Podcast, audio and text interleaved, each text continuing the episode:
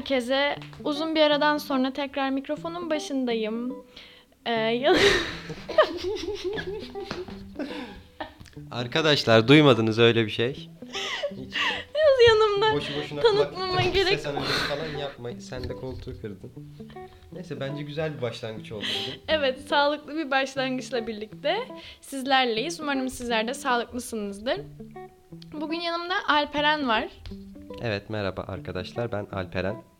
Alperen kendisi Bor hakkında oldukça bilgi sahibi.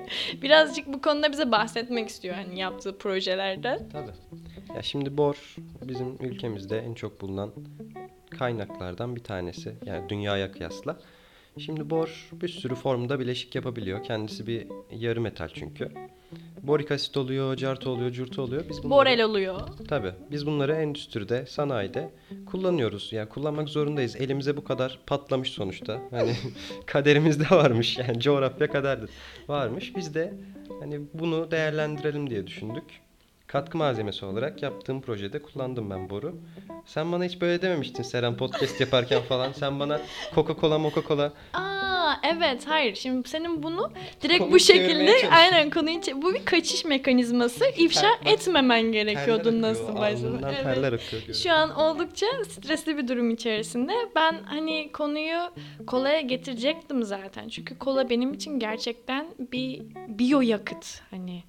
Ama şöyle bir şey hani biyolojik atıklardan oluşmuş bir yat- yakıt yatık yatık değil yakıt değil ne hani beni hayatta tutan bana enerji veren bir yakıt beni kolaya alıştıran iki insan var birincisi ev arkadaşım İrem ikincisi Anıl abi ikisine de selam olsun buradan böyle selam vermeyi seviyoruz neyse boş yapmayalım Hani en büyük zevklerimden biri buzlu bardak kolaydı bu yaz. Buzlu bardak kolayı da mesela pipetle içmemeniz gerekiyor. Neden?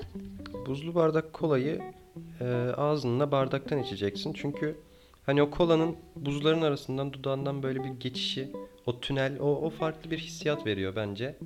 Ben bu yüzden tercih ederdim ama senin sebebini bilemiyorum Serencim. E Şimdi sebebe geçmeden önce ben sana şeyi sormak istiyorum. O hani buzla ilgili, buzla ovmakla ilgili bir şiiri hatırlarsan. Hani onu söylersen gerçekten şu an daha kaliteli bir insanmışım gibi hissedeceğim diye düşünüyorum. Şimdi şiirin başlangıcını hatırlamakla birlikte buzlu kısımdan başlıyorum. Başla.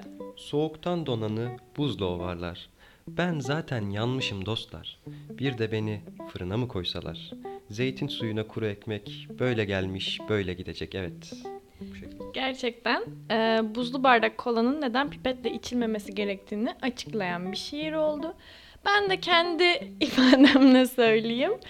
E, pipetle içerken bilmiyorum. Hani sanki pipetin içinden geçerken ısınıyormuş gibi geliyor. O ferahlık tadını yani ferahlık tadı diye bir şey yok tabii ki de ferahlığı hissedemiyorsunuz. Bir de mesela kolanın bence zero olmaması gerekiyor. Sen bu konuda ne düşünüyorsun?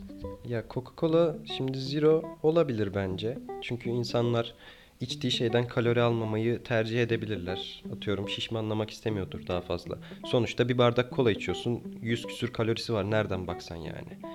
Millet diyor ki nereden zararın neresinden dönsem kârdır. Bu yüzden ben olabilir diyorum yani. Sen ne düşünüyorsun? Yani ben birazcık daha hedonist bir insan olduğum için daha tada odaklı bakıyorum bu olaya. Şöyle hani aslında tatlandırıcı var ya yani zero kola normal şekerli koladan daha tatlı abi. Hani bu ne gibi biliyor musun bak hani birinin gerçekten yokluğuna alıştığında ki bunu şeker kullanmayan insanlar için söylüyorum. Birinin gerçekten yokluğuna alıştığın zaman onun yapay alternatifleri seni tatmin etmiyor. Hatta sana rahatsız edici derecede ağır geliyorlar. Hani bak bu bir hayat dersi aslında. Bir koladan nasıl hayat dersi çıkarabilirsin? Yani şimdi mantıksal çerçevede baktığımda söylediklerine kesinlikle hak veriyorum ama ben zaten kendi kendime anhedoni teşhisi koymuş bir insan olduğum için yani bu konuların konuşulacağı son insan olabilirim Serancığım. Ben podcast'i farklı bir yöne çevirmek istiyorum. Şimdi hani böyle borun mükemmel bir kokusu var ya böyle çok tatlı oluyor böyle. Hiç koklamadım. Hiç mi koklamadın? Hiç koklamadım. Git o zaman sen bir borel falan al, kokla onu. Çok güzel kokar bor. Şimdi dedim madem kolada şeker olmasını istiyoruz. Tatlandırıcı olmasını istiyoruz ve boğazı yakıyor falan tatlandırıcı biliyorsun. Bir de zararlı yani. Yani. Zararlı. Onun yerine dedim bir borla ilgili bir şeyler mi katsak kolanın içine? Patentini alırız falan. Yani şimdi bu fikri böyle hani cümle aleme duyurmasaydık Aynen. yapmadan iyiydi. Ya şimdi- Ama neyse arkadaşlar zaten hani yapacak olsanız da ne kadar tutabilir ki Allah aşkına. Ya zaten ben podcast çıkışı hemen başlayacağım işe koyulacağım arka bahçede. Yetişemezsiniz. Yetişemezsin. Benim maksimum 3-5 günümü alır yani bunu bulurum. Tabii oğlum o zaten hani Alperen'in projeyi yapma ve yazma süreci şöyle hani bir gece ansızın yatakta dikeliyor. Sonra projeyi 3 saniye içerisinde kağıda geçiriyor. 3 saniye içerisinde ilgili kişilere ulaşıyor. Diğer 3 saniye içerisinde proje zaten hazır bir şekilde patent için başvuruya geçmiş oluyor. Hani o yüzden yetişme imkanınız yok yani. Ya gerçekten haklısın Seren. Ben rüyamda bugüne kadar 2-3 tane hani güzel olabilecek proje gördüm. Ama tabii rüyamda gördüğüm halleri rezaletti. Mesela bir kadın rahmetli oluyordu. Ondan sonra ben onun neden öldüğünü fark ediyordum. Hani Neden ölmüş? neden ölmüştü? Ya işte bu elektrikli araçlar çıkmış o zamanlar. Sene böyle 2060 falan. Tabii Tesla. Aynen. Tesla bayağı bütün dünyaya yayılmış. Hı hı. Ee, ondan sonra bu kadının geçtiği, arabayla geçtiği tünelin içinde bobinler varmış. Ama neden var bilmiyorum. Yani rüyamda böyle bir şey gördüm. Ondan sonra kadın çok hız yapınca bu manyetik alandan mı, elektrik alandan mı bir şey kadın ölüyor. Ben bunu fark ediyorum falan böyle aa diyor millet falan bana sonra Nobel veriyorlar. Ama ben hani sabah uyandım ne gördüm ya ben falan dedim ama düşününce kafama yatmadı değil. Bununla ilgili birkaç proje düşünmeyi düşünüyorum. Düşünmüyorum ama düşünmeyi düşünüyorum. Yani durum bu şekilde. Ya Benim mesela dün aklıma şey takıldı. Sonsuz bir yokuş olsa ve sen sonsuz bu yok bir aa konuşamıyorum. Sonsuz yokuştan aşağı doğru kaykayla kaymaya başlasan. Maksimum hızın ne olur? Işık hızına ulaşabilir misin? Eğimine bağlı yani derdi. Fiziği katlediyoruz. Eğimine bağlı ya. Aslında bak düşününce mantıklı şimdi ne kadar hani sonsuz bir yokuşu olması için maksimum yani sonsuz bir yokuş aslında serbest düşüş. Seren aslında hani bu çok mantık çerçevesinde yaklaşırsak kolay bir şekilde çözülebilecek bir problem. Bak şimdi. Hava sürtünmesi varsa maksimum hızına ulaşabilirsin. Biliyorsun onun formülü vardı. Adını unuttum şimdi. Doğru. Oradaki maksimum hızına ulaşabilirsin. İşte kesit alanıyla vesaire öyle bir formülü var. Eğer sürtünme de yoksa o zaman ilk hızın neyse onunla devam edersin. Aslında bu paradoksu açıklıyor bize. Çünkü ilk hızımız hareket başlangıcından önce her zaman sıfırdır. Oha. Şu an bir dakika bir sessizlik oldu. Bir şeyler oldu gibi ama şu an ikimiz de o kadar çok böyle farklı bir boyuttayız ki ne düşündüğümüzü bile düşünemiyoruz. Sanırım uçurumda herhangi bir yerden güç alamayacaksın. Al, gerçi alırsın ya. Evet.